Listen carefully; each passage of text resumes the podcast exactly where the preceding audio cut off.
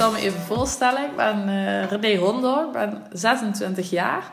Ik uh, werk als uh, praktijkverpleegkundige in de huisartsenpraktijk in Limburg.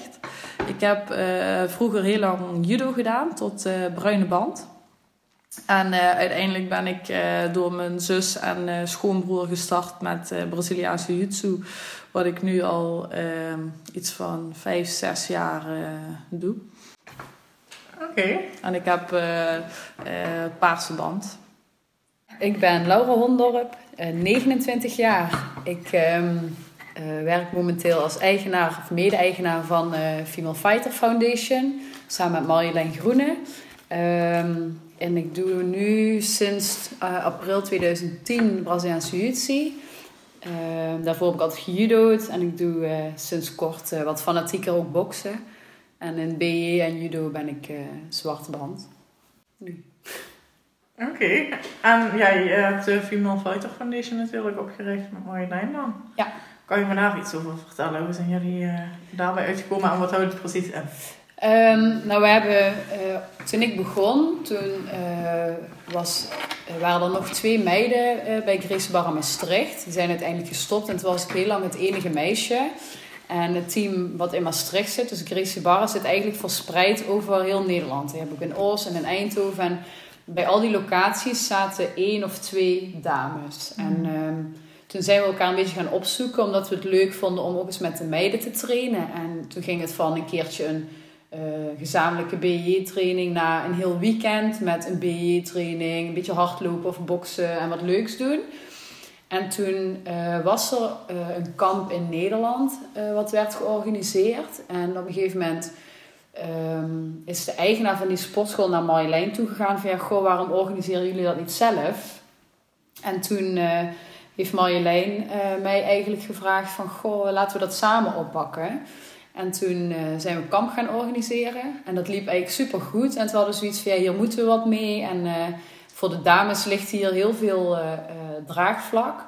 En toen zijn we, uh, zijn we het wat officiëler gaan maken eigenlijk. En toen zijn we dus van de meidenweekenden Gracie Barra gegaan naar Kampen Internationaal. En hebben daar uiteindelijk dan een naam onder gehangen en een stichting van gemaakt.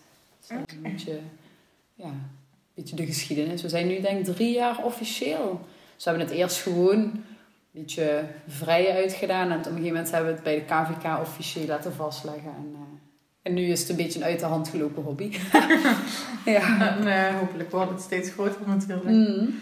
Ja, uh, ja, jij traint ook al langer uh, daar. En jij zegt in het begin trainde ik ook met alleen maar mannen. Hoe keken jullie er tegenaan om voornamelijk met mannen te trainen in het begin? Uh, ja, ik vind het eigenlijk wel fijn om met mannen te trainen. Ehm, vaak als er meisjes komen trainen die niet echt een ehm, een vechtsportachtergrond hebben, dan vind ik dat altijd zielig. Dat zo, vrouwen zijn, vind ik, vaak wat breekbaarder of zo. Maar haal ik vrouwen omlaag, dat is niet de bedoeling. Maar ik vind nee, het ik snap wat je bedoelt. Ja, ik had het ook inderdaad ja. met een aantal meisjes. Als er nieuwe meisjes komen, dan is het oh, oh, oh. Of uh, ja. voorzichtig of even. Oh, je zit maar. En dan denk ik... Ja. ja. ja, ik vind wel dat je heel erg het verschil ziet eh, tussen mensen die een, uh, uh, een achtergrond hebben in de vechtsport. Die zijn toch vaak wat pittiger en dan kun je ook wat meer gas geven. En dat vind ik eigenlijk wel, daarom vind ik het fijn met mannen te trainen die, uh, daar kun je gewoon, hoef je niet in te houden. Dus dat is wel fijn. -hmm. ja. Ja, voor mij is het hetzelfde. Ik kan me voorstellen als je geen achtergrond hebt, dat die drempel best wel hoog is als je daar op de mat stapt. Het is best een intieme sport ja, dan moet je dan ineens met allemaal mannen gaan trainen. Ja, ik kan me voorstellen dat dat best wel intimiderend kan zijn. Maar ja, wij, ja, wij komen allebei vanuit de judo. Ja, mhm. ik heb er ook nooit problemen mee gehad. En als ik nou zou moeten kiezen met wie train je liever, ja, train ik ook liever met mannen. Ja, in dat opzicht wel, ja. ja, Ik heb vanzelf geen, geen vechtsportachtergrond of iets gehad, maar ik ben inderdaad wel meteen begonnen met mannen en één meisje. Dus ik moest wel... Ja, dan zet je je daar overheen en dan... Ja, precies. En nou merk ik inderdaad als er nieuwe meisjes komen die niet zo'n achtergrond hebben, dat ik inderdaad ook een stuk voorzichtiger moet zijn. Ja. En dat vind ik dan op zich wel fijner om met mannen te trainen, maar ik merk wel als ik toernooien heb vooral dat vrouwen een stuk technischer of ja, sneller technischer vooruit gaan. Heb ik ja, je traint anders met vrouwen. Voor wedstrijden is het wel goed om dan, maar dan is het wel fijn als je iemand hebt die een beetje van hetzelfde niveau en hetzelfde gewicht is. Ja, want de dames vind ik op mijn gewicht vooral een stuk sneller. Mhm. dan de mannen waarmee ik train. Want de mannen waarmee ik train, die wegen allemaal 80 kilo. Ja. ja, dat is wel een verschil. Ik denk dat mannen vaak zwaarder en sterker zijn. Mhm. En dat uh, vrouwen... Uh, explosiever, explosiever en op techniek. En dan, dat, dan kun je jezelf ook beter meten dan met... als je met een man op de club traint die uh, nou 15 of 20 kilo zwaarder wegen. Ja. Ja, en het scheelt bij ons op de club. We hebben ja, best wel, er zijn best veel leden. En ook van alle gewichten. Dus er zijn ook eh, jongens zo zwaar als mij. Mm. Genoeg eigenlijk wel. Dus uh, ja, maar vaak merk je toch dat ze wat sterker zijn. Maar heb je je wel eens niet serieus genomen gevoeld door de mannen op de training? Of als je ergens anders ging trainen? Of als je ergens, jij bijvoorbeeld als je ergens een seminar of iets ging geven? Uh, nee, ik heb nooit dat gevoel gehad dat ze me niet serieus namen. Maar ik heb wel een beetje het gevoel soms dat je je wat meer moet bewijzen. Omdat je, ja, weet je, um, ja, hoe moet je dat zeggen? Mannen die verliezen denk ik niet zo graag van een vrouw. Mm Want dat is al een dingetje. En als je dan ook nog eens best wel hoog gegradueerd bent, dan is dat nog een extra reden, denk ik, voor veel mannen om uh, er nog een schepje bovenop te doen. Um, ja, dus dat merk ik soms wel. Maar ik heb me nooit uh, niet serieus uh, gevoeld, nee. Ja, weet je, ik heb natuurlijk veel wedstrijden gedaan en ook wel bewezen uh, wat mijn niveau is. Mhm. hè? Dus mensen die hebben daar wel toch wel respect voor. Ja. Kijk, en dan zijn het de nieuwe jongens die, niet, die me niet kennen, die mijn naam misschien niet kennen. En die zien dan een meisje met een zwarte band en denken, oeh, hè, dan, ja, dan krijg je gewoon een doelwit op je rug. Ja. Maar ja, niet serieus nemen is heel Ik denk eerder dat mensen, hè, vooral hè, naar mijn zus dan uh, Black Belt, dat ze naar je opkijken. Dat ze mhm. denken van, uh, wat zij heeft bereikt, dat zou ik ook wel willen bereiken. Ik denk niet... Uh...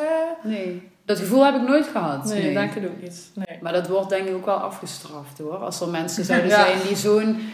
Ja, gewoon binnen het team. We hebben mhm. gewoon een heel hecht team. En ik denk als mensen met zo'n insteek binnen zouden komen, dan uh, wordt dat heel snel opgepikt, denk ik. En dan wordt dat echt wel uh, de kop ingedrukt. Ja, dat denk ik, ja, dat denk ik wel. Ja. Ja. ja, kan je me misschien wel eens vertellen? Ja, je hebt zwarte band.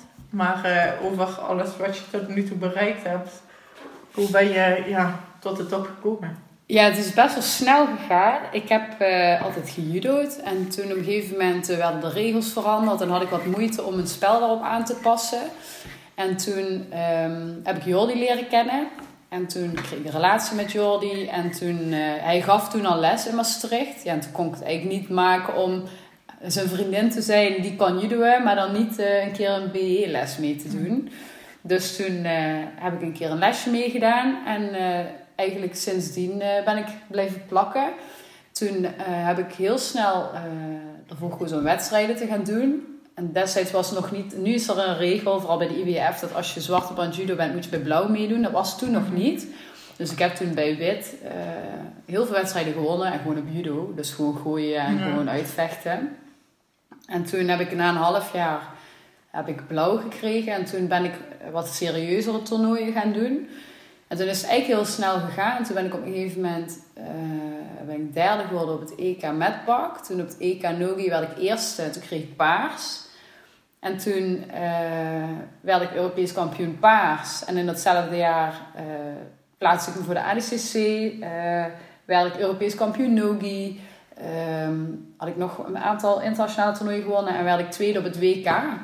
En toen heeft Jordi me uiteindelijk naar Bruin gegradueerd. En toen heb ik een halfjaartje niks mogen doen van de bond. Want het was te snel. Dus toen uh, hebben ze me even op ja, een soort van non-actief uh, gezet. Totdat ik de, volgens mij was het anderhalf jaar wat ik uh, paars had moeten zijn. Totdat ik die compleet had. En toen mocht ik pas officieel bij Bruin meedoen. En toen was ik inmiddels geblesseerd. Dus toen bij Bruin heb ik, ja, zijn we nog naar Amerika geweest voor het WK. Toen heb ik verloren op beslissing toen.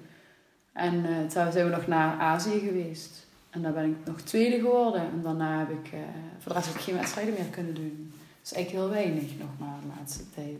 Oké. Ja. Ja. Ja. Helaas. maar je hebt het toch altijd super goed gedaan. Dus, ja. Uh, ja. Kijken of dat nog eens lukt. ja.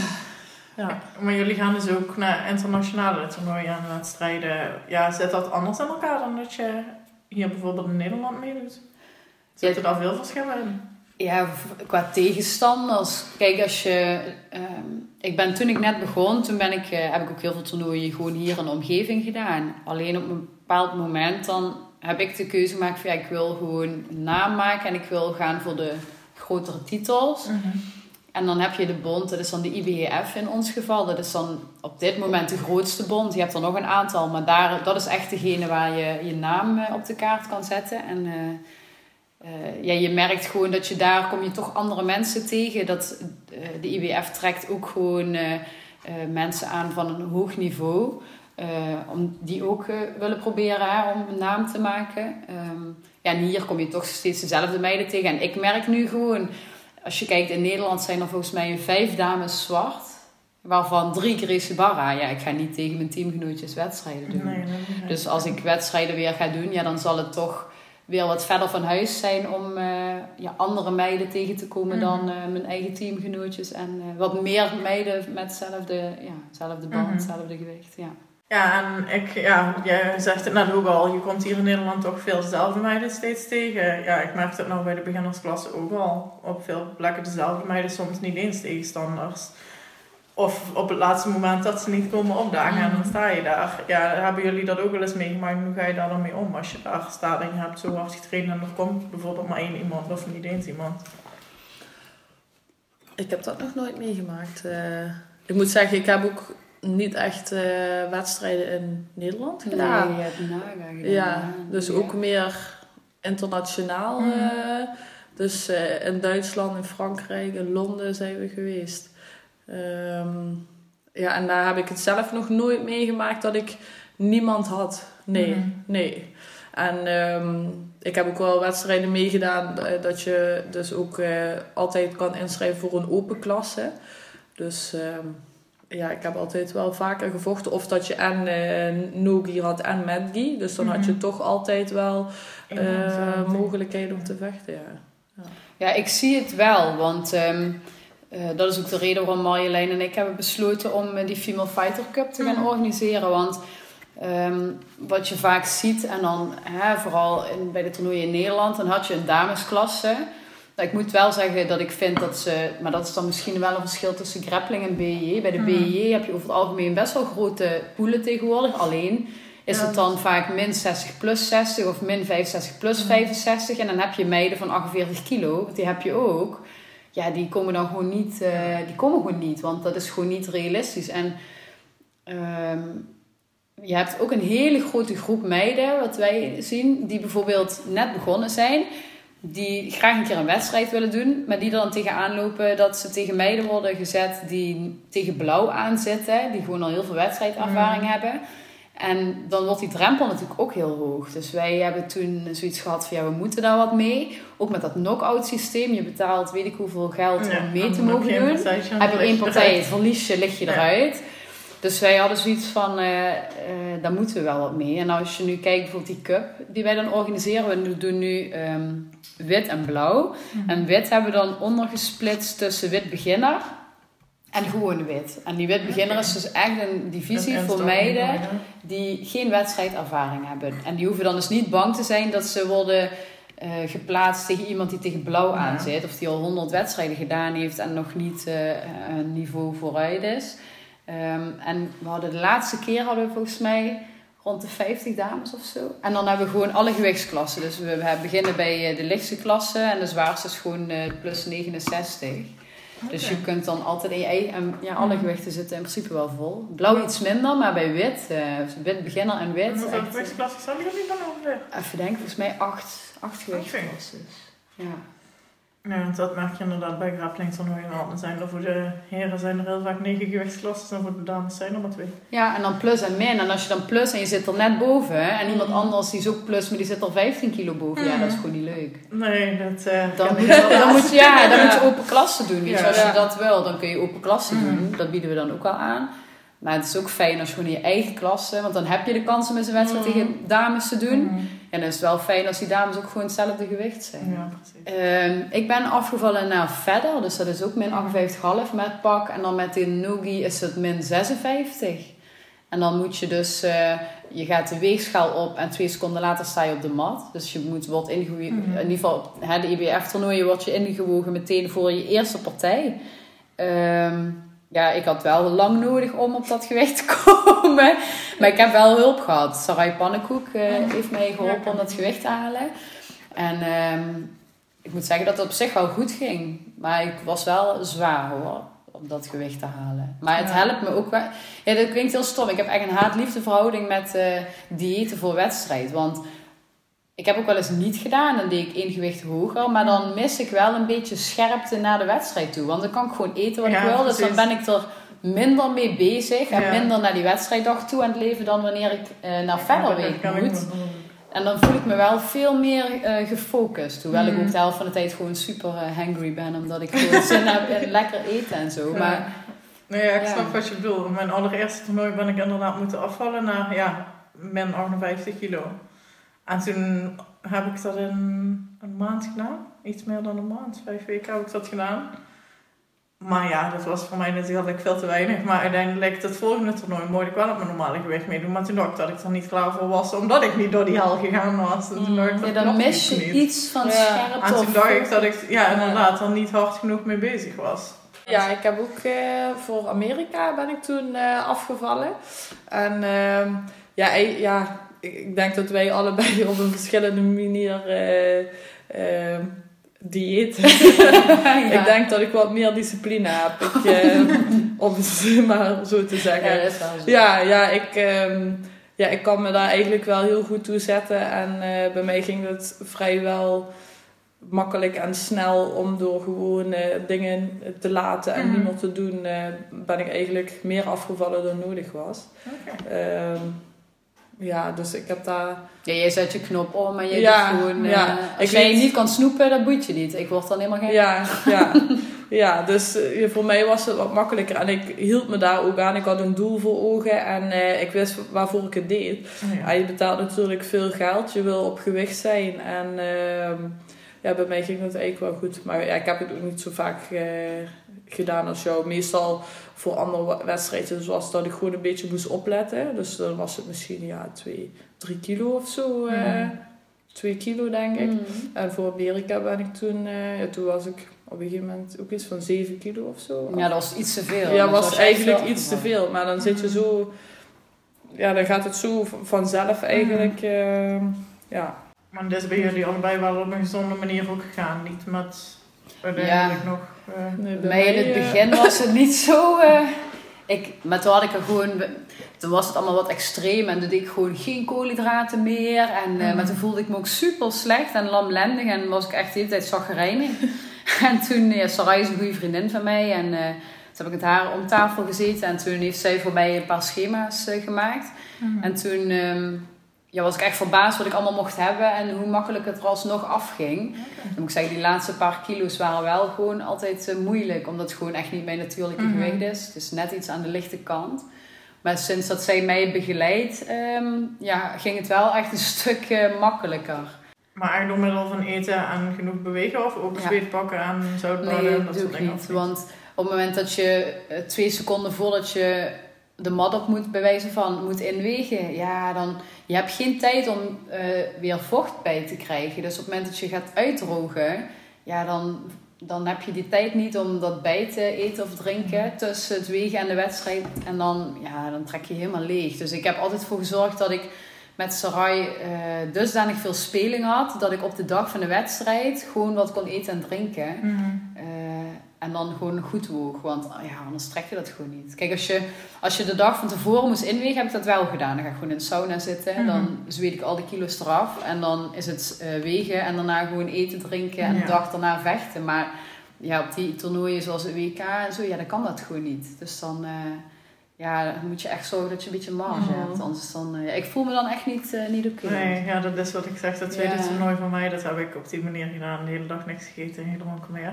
Toen in de wegen aan de Ja, dan meteen Maar de toen heb ik allebei mijn partijen verloren, omdat ik gewoon kramp had overal. Ja, je bent uitgedroogd, Ja. hè, dus dat werkt gewoon niet. Dus daar moet je dan Nee, echt ja, rekening meer Dat is ook niet gezond. Nee, eh, nee, nee. Nee, daarom op dat gewicht heb ik zoiets van of ik moet al op tijd beginnen met de juiste voeding. Ja, en zorg dat je wat marge Nee. bouwt. Hè? Dat je Nee. een halve kilo speling hebt, dan kun je een half liter Ja, water drinken. inderdaad. Eh, ja, ik weet toevallig dat jullie ook eh, even wat totaal anders bezig zijn met eh, het maken van kleding. Ja, Of het zelf ontwerpen van kleding. Ja, ik merk dat het bij ons, ja, en ook eh, mijn trainingspartner, dat het soms wat moeilijk is om kleding te vinden voor de dames. Voor de heren is er ook meer. Eh, ja, hoe zijn jullie daar natuurlijk ook... ja, ja, precies om die reden. Want, eh, vraag, We waren met die cup bezig en met de kampen te organiseren. En ja, weet je, wij merken dat natuurlijk ook. En dan ga, je, wilt, je bent toch een vrouw, dus je wilt toch ook... Als je dan op de mat staat, wil je er ook een beetje leuk uitzien. Het is niet alleen maar, hè, eh, ja, eh, hoe zeg je dat? Ja, je wil... nou, ja, het mag ook wel een beetje fashionable eh Ja, een beetje zijn. Ja, Ja. En dan ga je kijken naar, het, het wordt wel steeds ietsje meer. En ik heb het idee dat steeds meer merken zien dat daar echt wel mogelijkheden Mhm. liggen. Ehm, alleen, eh, ja, het waren er nog niet zoveel. Dus wij hadden zoiets van, dat, wij zagen in ieder geval eh, als een beetje een gat in de markt. Ja, echt gericht op de dames. We willen uiteindelijk ook wel wat voor de heren doen. Maar de dames, die hebben de prioriteit. Weer iets totaal anders. Waar ik het eh, ja, hiervoor eigenlijk al over had. Als er iets zou komen ooit als een mixed gender toernooi, zouden jullie dan overwegen om daar aan mee te doen? Of om het eventueel zelf op te richten? Ja, dat is een moeilijke. Kijk, ik heb natuurlijk... eh, eh, ik heb toen een keertje in Denemarken meegedaan met een toernooi. Daar hadden ze ook vrouwenpoelen, maar daar had ik ook de mogelijkheid om met de mannen mee te doen. En dat heb ik toen ook gedaan. En dat ging op zich wel heel goed. Alleen, ja, we komen er gewoon niet omheen. Ook al is iemand hetzelfde gewicht, een man is gewoon sterker dan een vrouw. Over het algemeen. Hè? Dat is natuurlijk niet in alle gevallen zo, maar in principe is het, het fysiek van een man is natuurlijk ja, wat sterker dan dat van een vrouw. Eh ja, vind ik een hele moeilijke. Ik zou er best wel voor openstaan. Ik vind dat niet vreemd of zo. Ook hè, wat, wat jij zelf ook zegt, dat vrouwen ook gewoon met mannen trainen. Alleen ja, als je dan... Ja. Ja, ja, ik snap wel hè, dat je dat zou willen als je eh, in zo'n wedstrijd hebt gehad en je hebt geen tegenstanders. Dat er de mogelijkheid moet zijn voor eh, de vrouw om dan ervoor te kiezen. Hè, mag ik bij de mannen meedoen? Dat, dat vind ik wel. Maar als ik naar mezelf kijk, zou ik niet per se ehm, eh, voorkeur hebben voor, eh, om ook tegen mannen te vechten. Nee. Ik denk dat dat andersom misschien nog gevoeliger ligt. Ja. Want voor Ja. een man, die kan eigenlijk, ja, misschien heel lullig gezegd, alleen maar verliezen. Want als hij wint, dan is het, ja, maar je hebt van een meisje ja, gewonnen. Ja. En als hij verliest, dan is het, hoi, maar je hebt van een meisje verloren. Ja, Ja. weet je. Ja. Daar valt voor een man denk ik helemaal geen eer aan te behalen. Nee. Ja, Ja. dat is gewoon iets, dat, ja, Ja. ik denk niet dat je dat eruit krijgt. Nee, Ik en denk- ook voor mannen is, is het voor hun wel prettig om een wedstrijd te doen tegen een vrouw. Kunnen ze dan wel 100% in. Hè? Soms Mhm. zie je op de club dat sommige mannen zijn gewoon ook wat voorzichtiger. Hebben Mhm. wat, ze willen gewoon respectvol met vrouwen omgaan. Dus op een wedstrijd eh, zet je ze dan misschien ook op een positie Waar ze niet in waar willen ze niet in willen zitten. Mhm. Ja, maar ik snap het wel. Als jij zegt van ik, eh, ja, dan sta ik op een wedstrijd, ik heb geen tegenstanders, ik heb, heb betaald, laat me bij de mannen meedoen. Mhm. Maar dan zou het misschien in overleg moeten gaan met die mannen of ze dat goed Ja, vinden. ja, ik zou me kunnen voorstellen Ja. dat die daar niet Ja. zo happig Nee, op zijn. Nee. Ja. Ja. En als je kijkt naar de bekendheid van de sport, vooral onder de dames, eh, ja, dit is dan wat algemener, omdat het toch gaat over de genderroles binnen de sport. Ehm, als je kijkt naar het vrouwenvoetbal en zo, dat is nou echt een opkomst. Ja, het MMA begint ook wel een beetje, ook vooral ja, omdat Charmaine de Handermeet toen die titel heeft gewonnen. En Ja. toen was het in Nederland. En omdat ze nu op de UFC de dames überhaupt eh, Ja. op de kaart zetten. Ja, hoe, hoe, wat vinden jullie daarvan als je kijkt naar de bekendheid hier in Nederland vooral, van de sport bij de dames? Ja, valt nog tegen, vind ik. Van, de, van de BJ, eh, van Braziliaanse Ja. BJJ, MMA, een beetje die richting. Ja, Ja, het MMA, dat kent iedereen wel. Ja. Maar ik denk dat veel vrouwen daar nogal een verkeerd beeld bij hebben. ja. En wij krijgen, ja, tenminste, ik denk jij ook wel vaak de vraag: oh, doe je capoeira? Is dat, is dat dat dansen, ja. Ja. Veel mensen die, die, die kennen niet, eh, die zeggen dan... Wat, wat maakt het Braziliaans? Dat krijg ik heel vaak. Dat krijg ik als vraag. Ik denk dat veel mensen denken judo is wel heel bekend, maar eh, Braziliaanse jiu-jitsu aan zich is al niet zo. Nee. Uh, ja, en MMA ben ik, ben ik niet in thuis. Dat, mm. dat, trainen we bij ons ook niet. Nee, we trainen niet, maar het is wel natuurlijk al bekender omdat op Spike heb je nu de UFC, ja, je hebt het Bellator, dus dat is gewoon. Uh, ja, wat bekender. Maar ik denk, ja, veel, veel dames die niet in de vechtsport zitten, die hebben er eigenlijk nog nooit van gehoord. Nee.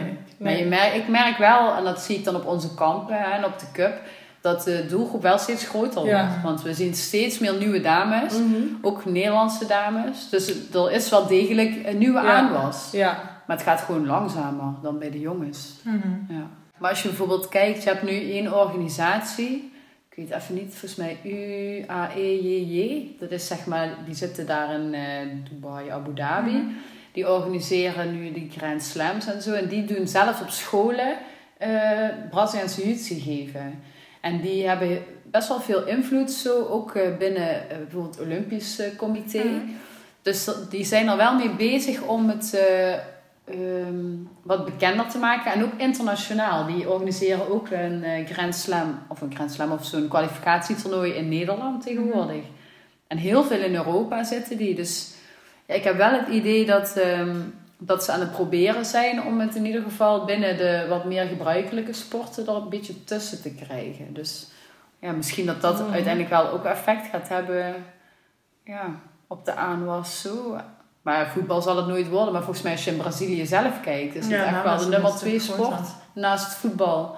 Dus ja. Ja. Ik weet het niet. Lastig. Ja. Ik denk dat het gewoon meer in de picture gezet moet worden.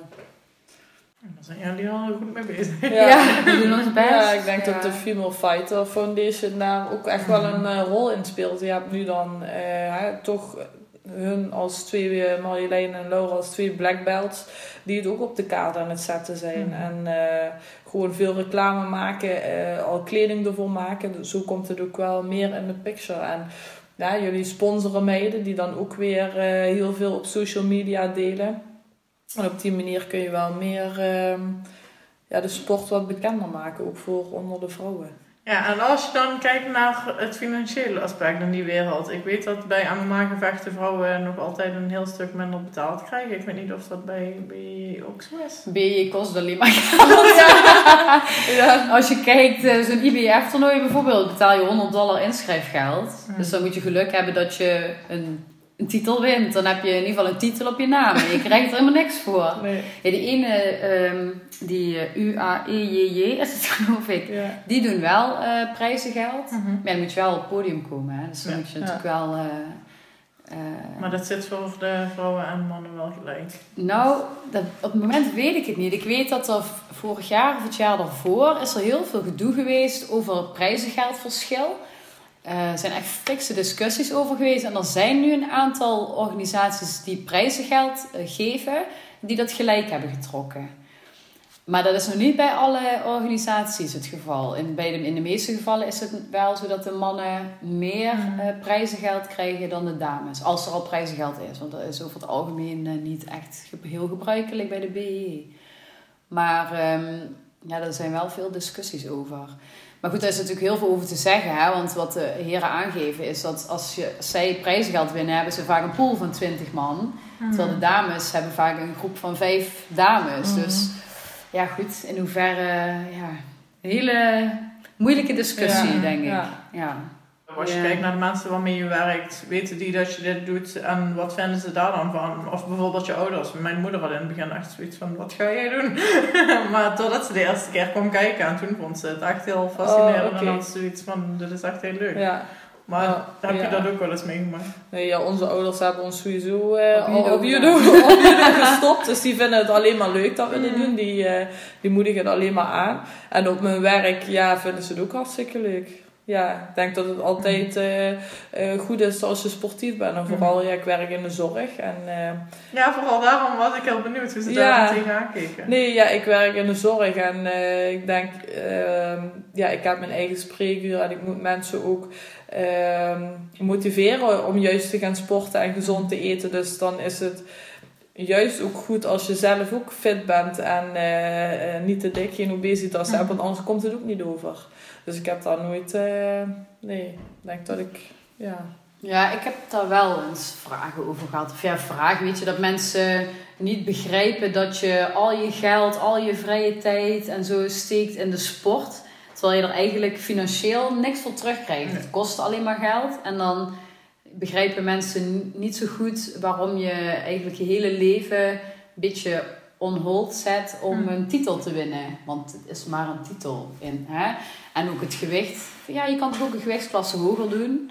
Ja, dat klopt. Maar ja, ja dat is, dat ga dat maar eens uitleggen. Mm. Waarom eh, dat een beetje ook bij de sportcultuur hoort. En ja, er zijn toch wel mensen die vinden dat heel moeilijk te begrijpen. En dat snap ik ook wel.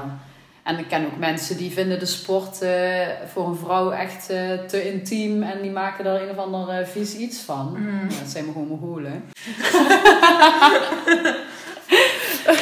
ja, Ja, ja, ja. de, ja, dus, maar in, in, over het algemeen binnen onze omgeving wordt het alleen maar gestimuleerd. Ja. Mensen vinden het chic, hè, dat Ja. je als dame ook je mannetje kan veilig. staan. Ze voelen zich inderdaad veilig Ja. als je erbij bent. Ja.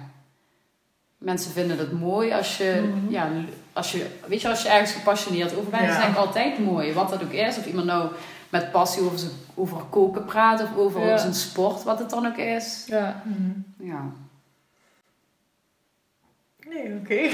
dan eh, is dat wel duidelijk. Ja, en als ik dan naar emoties ga kijken, ja, bij vrouwen ligt dat denk ik toch heel anders dan bij de mannen. Dat merkte ik zelf vooral inderdaad toen ik moest afvallen. Ik word ook enorm hangry. Ehm, maar ook met toernooien, hoe ga je met een verlies om? Eh, hoe werk je naar zo'n eh, wedstrijd toe? Dat soort dingen. Hoe ga je om met je emoties in tegenstelling tot sommige mannen? Ja, dat is heel grappig, want ik ben echt het slechtste voorbeeld, denk ik. Ik ben echt de slechtste verliezer. En ehm, ik ben ook echt stront en stront zenuwachtig voor een wedstrijd. Het is gewoon niet meer leuk. En ehm, ik heb wel eens, eh, we hebben wel eens gesproken, we gingen vaak met een vast groepje op wedstrijden. En ehm, toen hebben we een keer een gesprek gehad met een jongen die trainde bij ons, heel sportpsycholoog. Dat een van mijn teamgenoten zei van ja, hoe moeten we met Laura omgaan? Want die is zo zenuwachtig dat we er, dat we er gek van worden, ja. En ehm, toen dacht ik, oeh, dat is wel eh, bijzonder. Dus ik denk dat, ja, ik weet niet, misschien dat de mannen daar misschien toch iets nuchterder in zijn. Of dat ze het beter weten te verbergen. Ja, ik ben echt een heel slecht voorbeeld. Dat ik echt niet achter je uitgehaald. Ja, ik ben echt eh, voor de wedstrijd, ja sowieso dan met de dieet, dat is best wel, dat vergt toch wel veel van je mentaal. En Ja. ehm, als ik na die wedstrijd, ja ik word gewoon echt letterlijk ziek van de zenuwen. En als iemand dan zegt, oh leuk zo'n wedstrijd, dan denk ik echt, ja waar de fuck heb je het over? Het is helemaal niet leuk. Het is pas leuk als het Als voorbij is. Ja. Ja, het is heel erg om te zeggen, maar ik, eh, ja, ik heb daar wel hulp voor gezorgd. Want Mhm. ik vond dat jammer. Want als iemand zegt, oh, ik geniet echt van een wedstrijd, dan, dan dacht ik, oh, ik wil dat ook. Maar nu Maar is hoe het... heb je je dan wel bij elkaar om je toch weer in te schrijven? Heb je dan niet Ehm, zoiets van, nee, dat laat ook maar als je zo... Nou ja, weet je, ja, dat klinkt misschien heel stom, maar het ging gewoon heel goed. En ik heb gewoon, eh, nu is het dan natuurlijk minder, maar ik heb een bepaalde tijd gewoon heel veel gewonnen. En dat gaf dan zoveel voldoening, dan eh, vergeet je eventjes eh, hoe het daarvoor allemaal was. En dan wil je toch laten zien dat je bij de beste hoort en dat je erbij wil blijven horen. Dus dan schrijf je je toch weer in. Ja, dan begint de ellende weer opnieuw.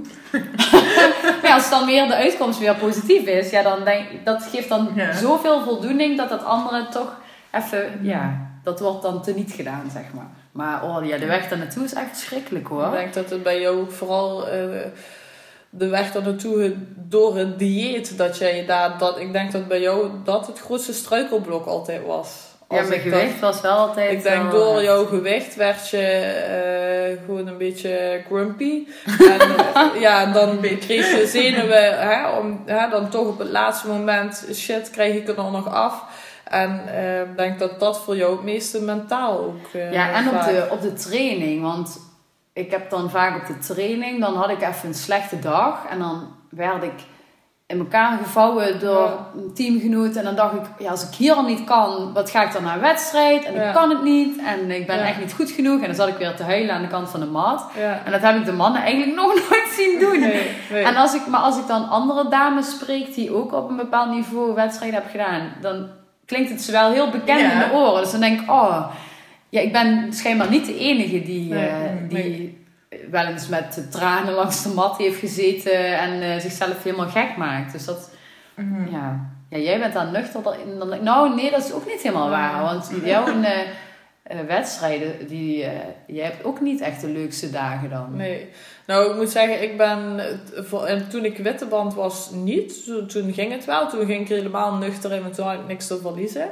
Maar toen ik blauwe band uh, was, toen had ik zoiets van: ik moet presteren. Niet voor, alleen voor mezelf, maar bij witte band had ik het best goed gedaan altijd.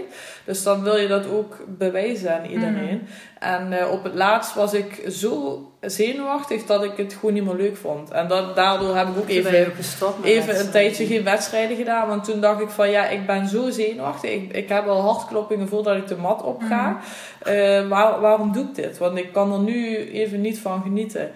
Terwijl ik, ik hè, als ik dan uh, verlies, kan ik daar wel echt van balen. Uh, toen in Amerika ook, vond ik echt kut. Ja. Maar daarna, dan, dan ga je een burger eten en dan is het ook wel weer goed. dan, dan kan ik het ook wel weer heel mhm. snel van me afzetten. Het is dan niet dat ik... Uh, bij vangen. Nee, nee. Maar loop jij er nog wel langer mee? nou, omdat jij zei, ik ben wel wat extremer Ja, ik uh, kan daar niet zo heel goed mee omgaan. Ik probeer dan wel om er nog een beetje leuk, zoals we dan in het buitenland zijn. Weet je, jij was toen mee naar Amerika en toen heb ik echt ja, was toen op scheidsrechterbeslissing. Ja. Wat niet helemaal terecht was, was ik echt kapot van. Want ik was echt heel fit. En toen, eh, weet je, dan sta je op een WK en dan wil je niet uh, de kwartfinale naar huis. Mm. Ja, dan zit ze echt twee uur in een hoekje te huilen. En dacht ik, ja, niks meer aan te vangen dan. Nee, nee ik heb er wel moeite mee. En ik heb toen, uh, dat is echt heel stom. Achteraf vind ik dat wel heel jammer. Want ik heb bijvoorbeeld toen in 2013, toen verloor ik de WK-finale. En daar was ik echt kapot van. Dat ik echt, toen was mijn hele dag was naar de kloten. Mm. En uh, ben ik echt zo verdrietig over geweest. En nu, een jaar later, dan denk ik van ja, potverdorie. Eigenlijk stom, want je wordt tweede van de wereld. En daar heb je helemaal niet van genoten, omdat mm. je zo kapot was dat je dan de finale verliest. Weet je wel, Terwijl als je er dan op terugkijkt, is het mm. gewoon een, echt wel een hele bijzondere prestatie. Maar ik heb daar echt die foto's van het podium. Ik heb daar echt een dikke jenk gezien. Ja, ja. ja, dat was echt heel... Uh, ik kon dat echt heel moeilijk uh, uh, zien als iets positiefs. Dus eigenlijk vind ik dat wel heel jammer dat ik daar zoveel moeite mee heb. Hmm. Want veel meiden die, of veel mensen die zeggen wel eens van, nou ja, je kunt niet verliezen, alleen maar leren. Ja. Ja, weet je, dat denk ik, ja, nee. dat zie ik toch een beetje anders. Je gaat daar niet heen omdat je denkt, oh, wat ga ik leren vandaag. Nee, nee je wil wel dus als je zelf daar staat, is dat ook zo. Want wij krijgen inderdaad, iedereen die bij ons op toernooi gaat, is van tevoren ook, ja, als jullie verliezen is ook niet erg, dan heb je er alleen maar van geleerd. En ik denk ook, godverdomme, ja, nee, ik wil erg, van, je gaat er niet heen om, uh, nee, precies. Ja, maar ik verwacht niet van jullie dat jullie eerste toernooi allemaal meteen goud halen. En dan denk ik, ja, mijn eerste toernooi had ik goud gehaald. En denk nou wil ik die lijn ook door. Ja, ja, natuurlijk. Ja, ja, ja, toen de toernooi daarna ging dat toch even net wel anders. Ja. Dan ik echt heel dag Ja, daarom. Dus ik vind dat wel moeilijk. Maar ik moet zeggen, ik blijf er niet een hele week in hangen of zo. Als ik gewoon de goede mensen om me heen heb. En zoals toen Amerika, weet je, je zit dan gewoon met, met leuke mensen. En mijn zus was er dan bij. Dus dat helpt ook. En dan ga je gewoon wat leuke dingen doen. En dan, ja, wij zijn toen naar Las Vegas gegaan. En toen dan was alles nog leuk. wel. Ja. ja. Ja. Maar, maar, ik, heb wel gewoon dat al die spanning eruit komt dan op dat moment. Als je alles loslaat, het afval En je leeft daar eigenlijk... Je doet er alles voor. Je leeft er echt naartoe. En het is geen uh, twee weken. Je leeft er echt maanden naartoe. Na, uh, je gewicht, je trainingen, je zegt er dingen voor af die even niet passen in je Je laat alle leuke dingen liggen en dan, ja, dan is het gewoon ja, super kut als je verliest. Als het, ja, als het dan niet gaat zoals het je zou willen. Ja. Hmm. Ja, en jij geeft zelf ook trainingen. Ehm, is dat bij mannen en vrouwen dan weer anders, hoe je daarmee omgaat? Um, ja, ik, nu op dit moment ben ik ermee gestopt. Maar ik heb een tijd lang eh, damesles gegeven. En ik heb ook wel eens ingevallen voor Jordi natuurlijk, als hij uh, er niet was. Um, ja, de trainingen zijn technisch niet anders. maar ik denk wel ja, die, het vrouwen, de vrouwenles, daar wordt toch wat meer in gekletst. En het is toch ook wel een beetje meer een sociaal dingetje. Um, en bij de mannen wordt denk ik toch wat harder gewerkt. Er wordt wat minder gekletst. Daar is ook wel een sociaal aspect, mhm. maar dat is dan meer in de kleedkamer en niet zozeer eh, op de mat.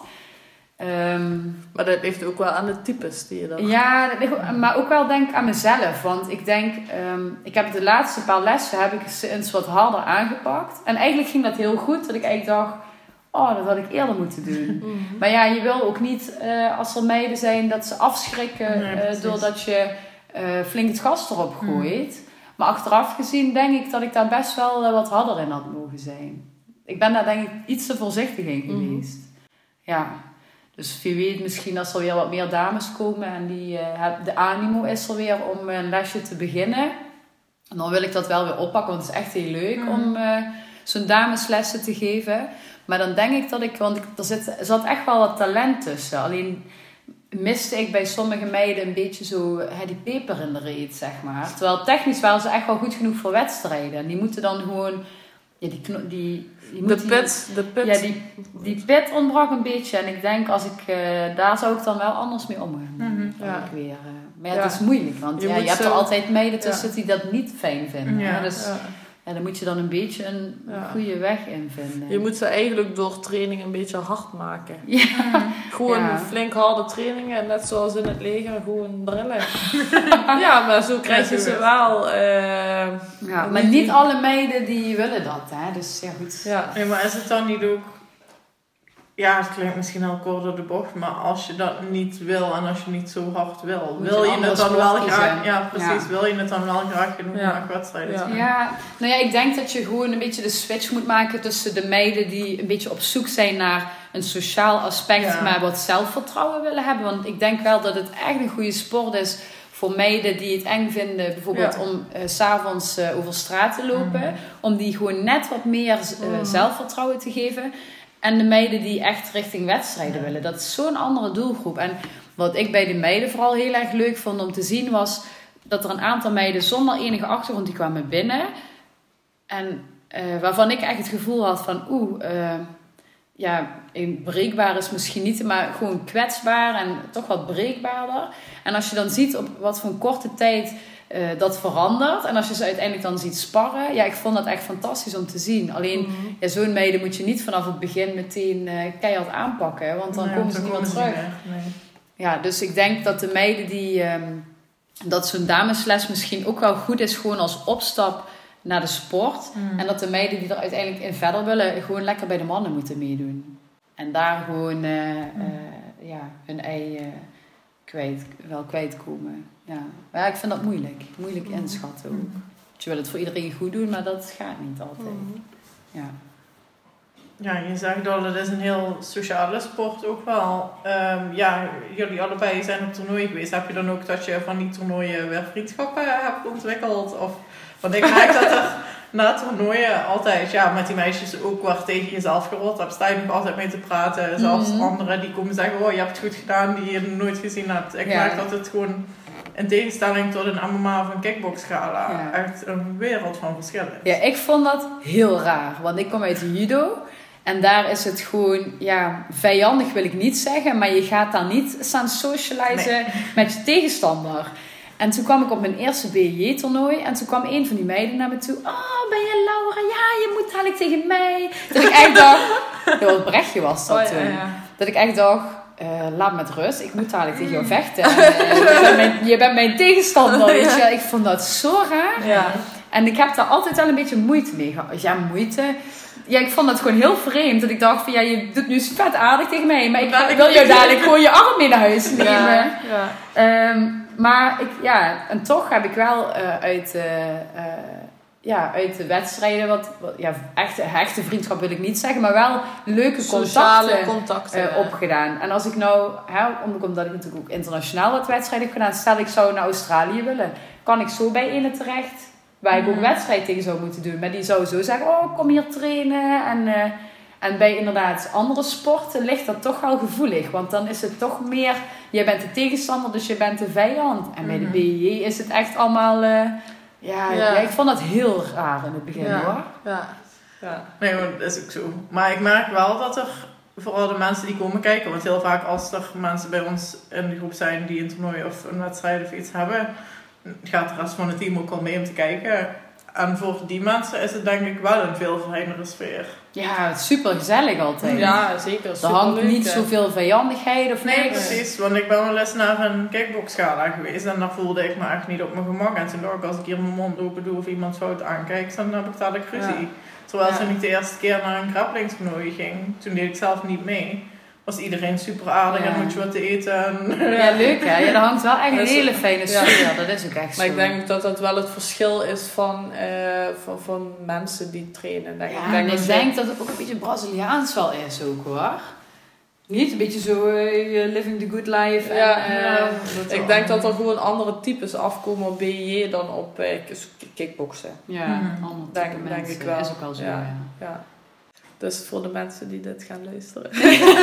Start allemaal met BJ. Sorry voor het Limburgs.